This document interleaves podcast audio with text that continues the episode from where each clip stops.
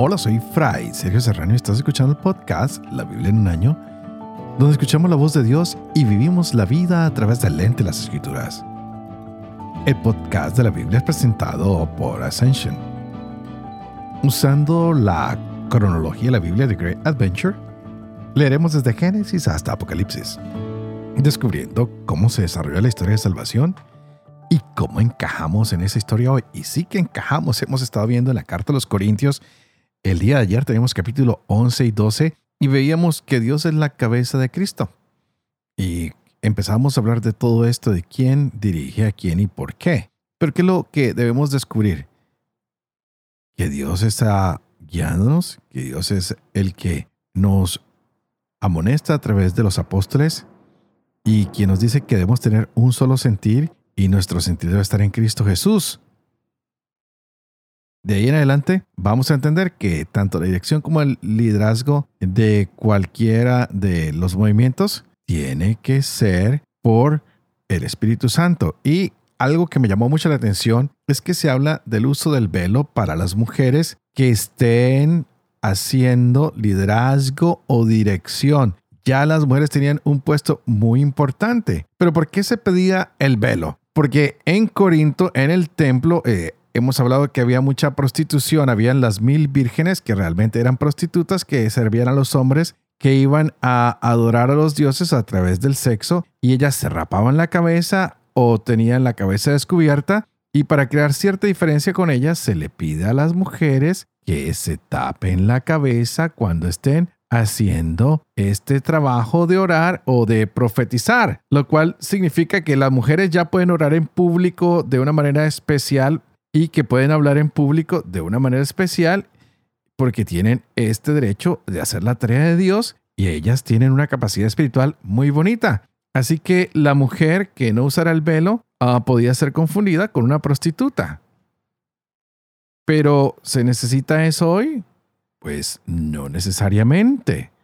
Pablo estaba diciendo aquí simplemente que si la mujer iba también a elevar las manos, que se vistiera acorde, ¿no? Para no atraer hacia ella la atención, sino para que hiciera su servicio como es debido. Lo mismo los hombres, todos debemos vestir decorosamente, con pudor y con modestia, cuando vamos al templo. No tenemos que ser tan ostentosos, ¿no? Y si una mujer desea usar el velo o un sombrero, bienvenida. Es algo que se usa en nuestro diario vivir en la iglesia.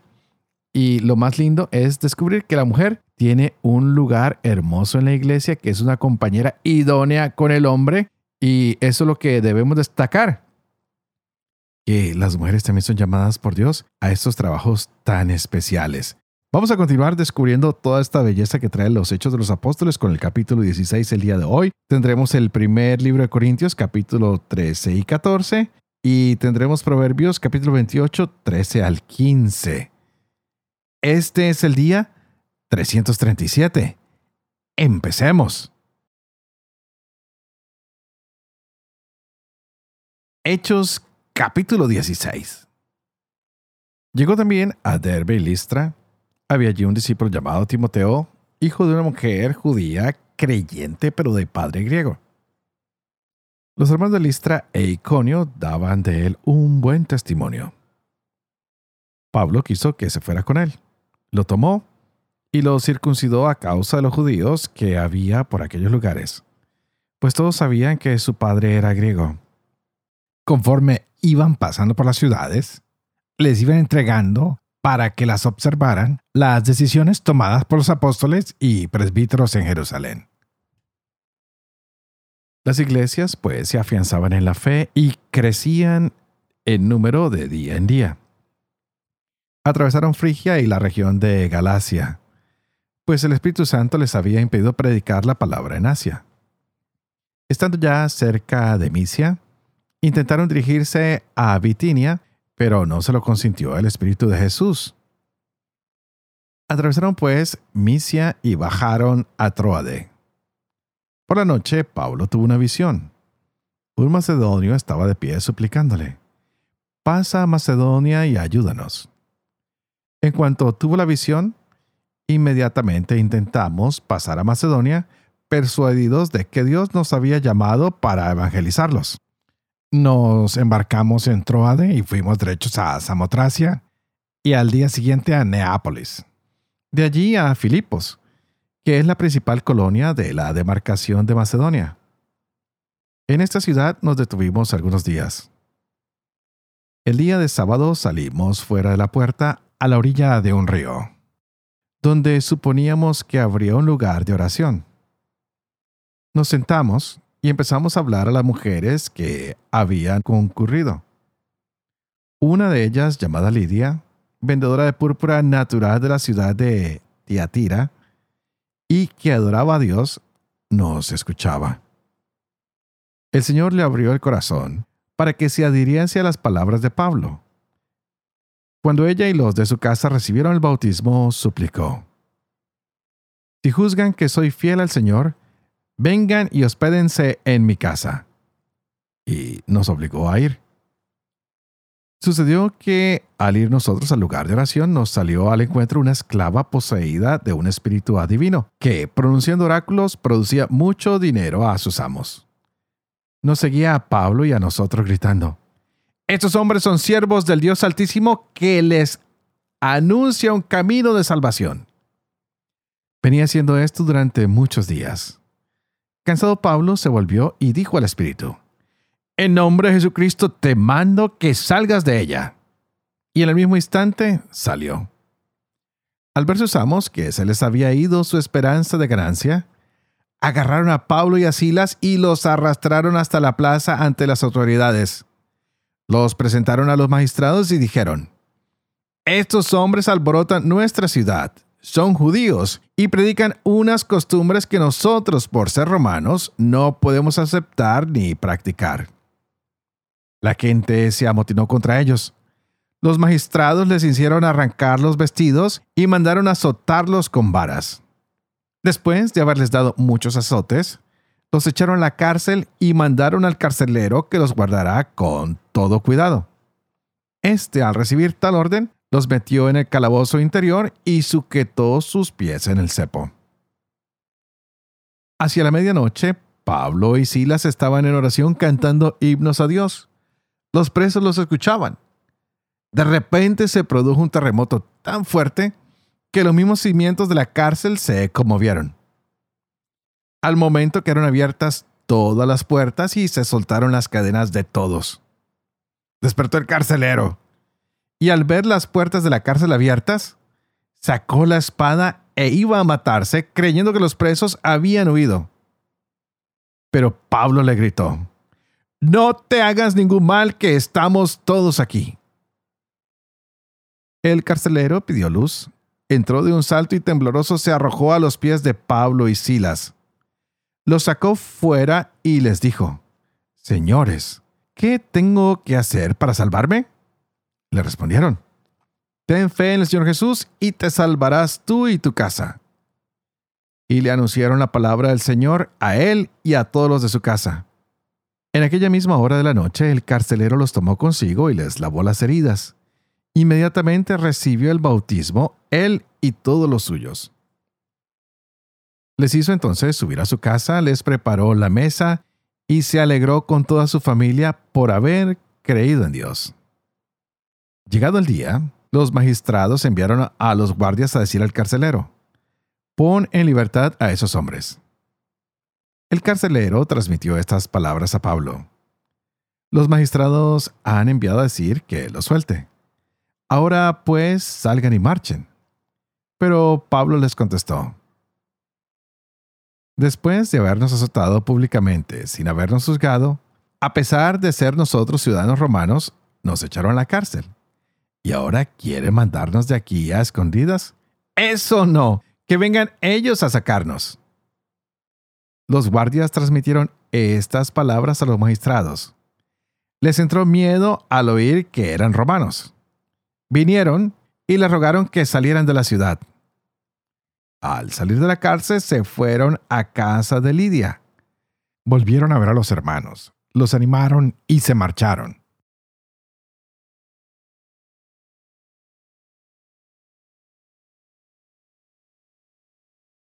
1 Corintios Capítulo 13 Aunque hable las lenguas de los hombres y de los ángeles, si no tengo caridad, soy como bronce que suena o címbalo que retiñe.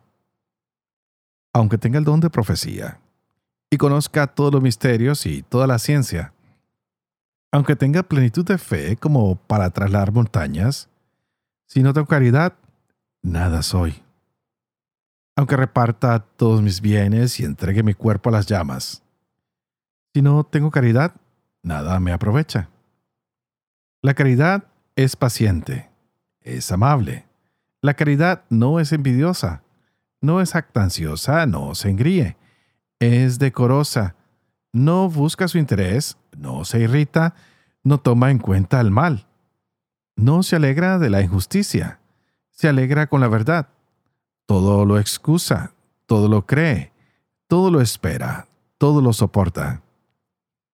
La caridad no acaba nunca. Desaparecerán las profecías, cesarán las lenguas, desaparecerá la ciencia, porque parcial es nuestra ciencia y parcial nuestra profecía. Cuando venga lo perfecto, desaparecerá lo parcial. Cuando yo era niño, hablaba como niño. Pensaba como niño, razonaba como niño. Al hacerme hombre dejé todas las cosas de niño. Ahora vemos en un espejo, en enigma. Entonces veremos cara a cara. Ahora conozco de un modo parcial, pero entonces conoceré como soy conocido.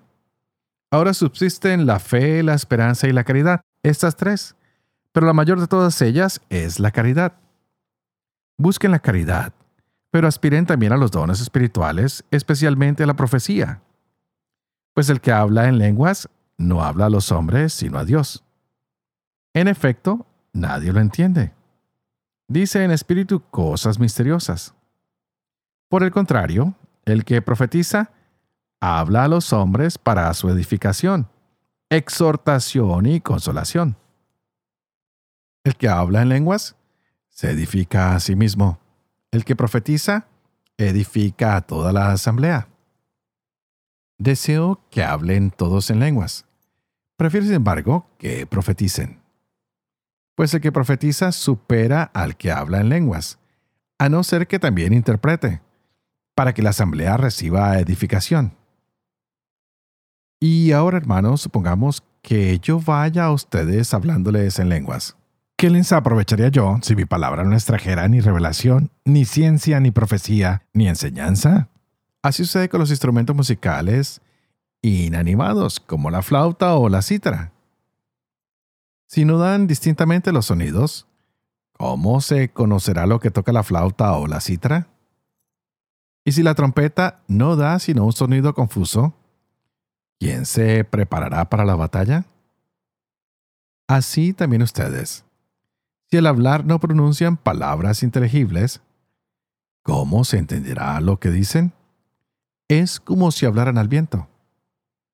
Hay en el mundo no sé cuánta variedad de lenguas, y ninguna carece de sentido. Mas si yo desconozco el sentido de una lengua, seré un extranjero para el que me habla, y el que me habla un extranjero para mí. Así pues, ya que aspiran a los dones espirituales, procuren abundar en ellos para la edificación de la asamblea. Por tanto, el que habla en lenguas pida el don de interpretarlas. Porque si oro en lenguas, mi espíritu ora, pero mi mente queda sin fruto. Entonces, ¿qué hacer? Oraré con el espíritu, pero oraré también con la mente. Cantaré salmos con el espíritu, pero también los cantaré con la mente. Porque si no bendices más que con el espíritu, ¿cómo dirá amén a tu acción de gracias el que ocupa el lugar del simple fiel? Pues no sabe lo que dices. Cierto, tu acción de gracias es excelente, pero el otro no se edifica. Doy gracias a Dios porque habla en lenguas más que todos ustedes. Pero en la asamblea prefiero decir cinco palabras con sentido para instruir a los demás que diez mil en lenguas. Hermanos, no sean niños en mentalidad, sean niños en malicia, pero hombres maduros en mentalidad. Está escrito en la ley. Por hombres de lenguas extrañas y por boca de extraños hablaré yo a este pueblo, y ni así me escucharán, dice el Señor. Así pues, las lenguas sirven de signo, no para los creyentes, sino para los infieles. En cambio, la profecía, no para los infieles, sino para los creyentes. Por ejemplo, si se reúne toda la asamblea y todos hablan en lenguas y entran en ella simples fieles o infieles, ¿no dirán que están locos? Por el contrario, si todos profetizan y entra un infiel o un simple fiel, será convencido por todos, juzgado por todos. Los secretos de su corazón quedarán al descubierto y postrado rostro en tierra, adorará a Dios confesando, Dios está verdaderamente entre ustedes. ¿Qué concluir, hermanos? Cuando se reúnen, cada cual puede tener un salmo, una instrucción, una revelación, un discurso en lenguas, una interpretación, pero que todo sea para edificación. Si se habla en lenguas, que hablen dos o a lo más tres, y por turno, y que haya un intérprete. Si no hay quien interprete, guarde ese silencio en la asamblea.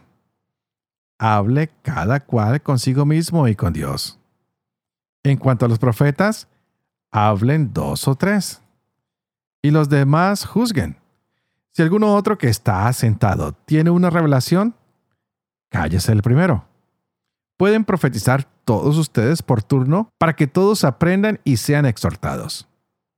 Pero los espíritus de los profetas están sometidos a los profetas, pues Dios no es un Dios de confusión, sino de paz.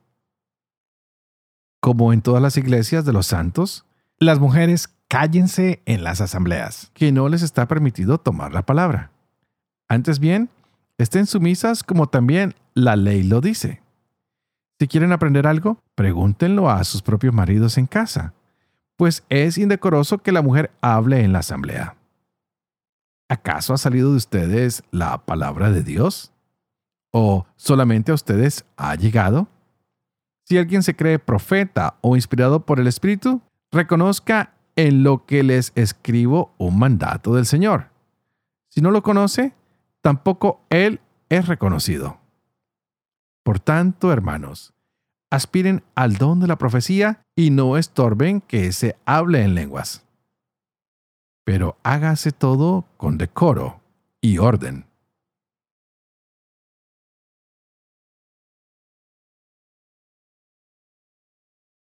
Proverbios capítulo 28 versos del 13 al 15.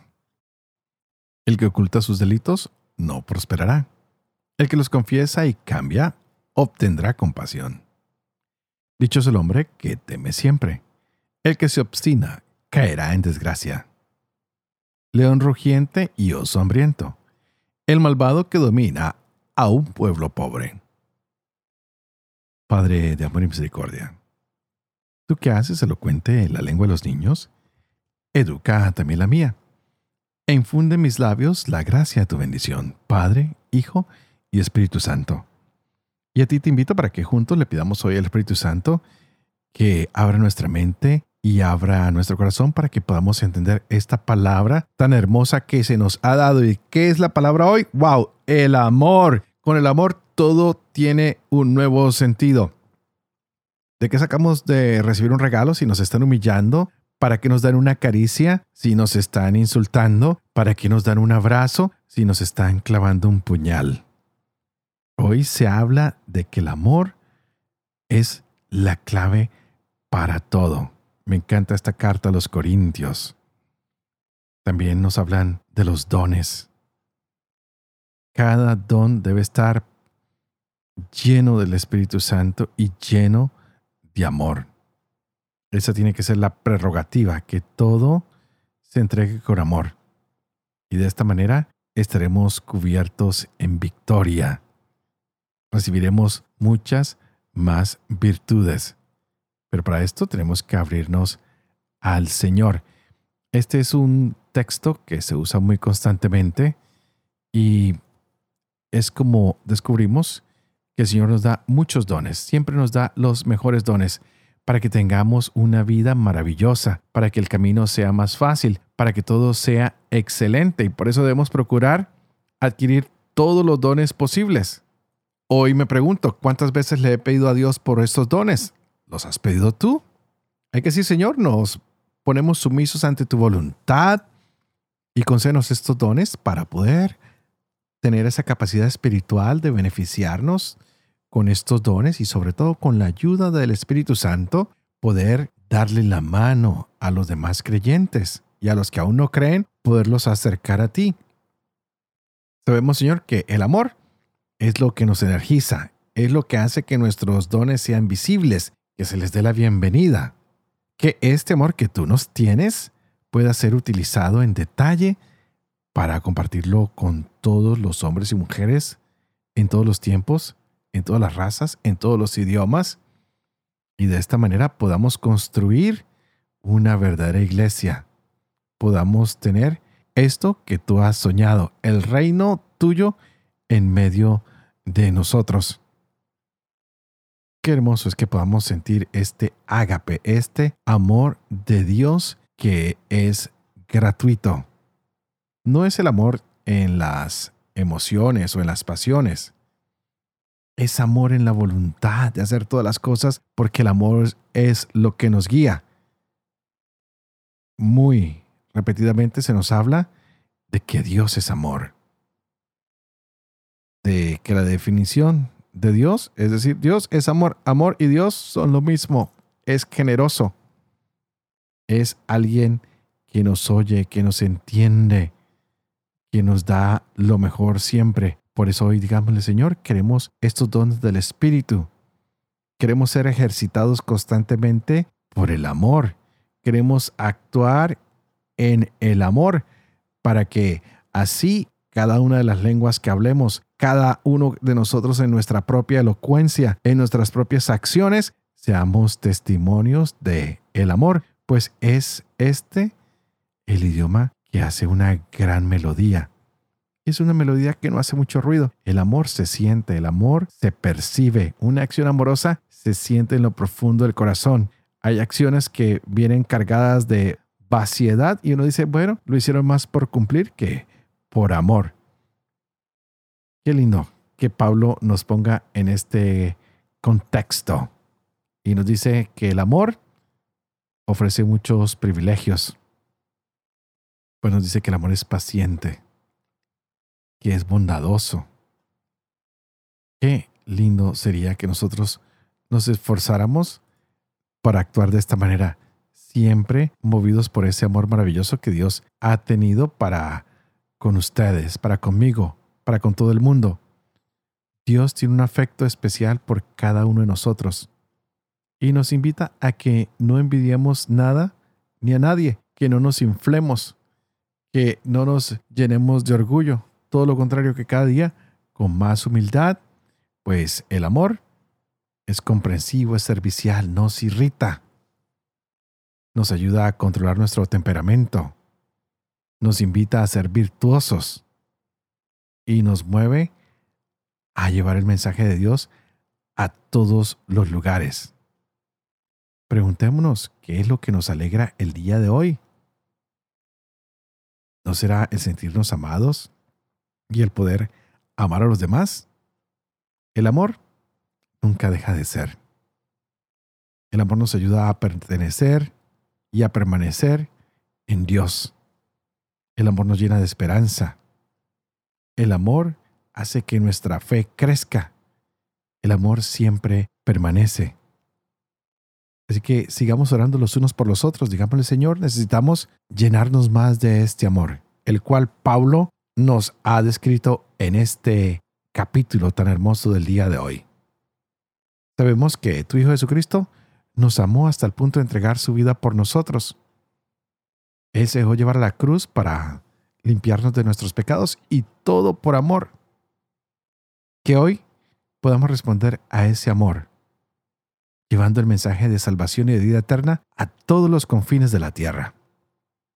Y antes de terminar, sepan que oro por ustedes, para que el Señor aumente en ustedes ese amor. Ustedes, por favor, oren por mí para que pueda ser ese ministro que Él necesita para llevar este mensaje a todos los confines de la tierra, para que yo pueda seguir siendo fiel a este ministerio que se me ha confiado, para que pueda vivir con fe lo que leo, lo que comparto con ustedes, para que pueda enseñar siempre la verdad y sobre todo para que pueda cumplir lo que he enseñado. Y que la bendición de Dios Toporoso, que es Padre, Hijo y Espíritu Santo, descienda sobre cada uno de ustedes y los acompañe siempre. Que Dios los bendiga.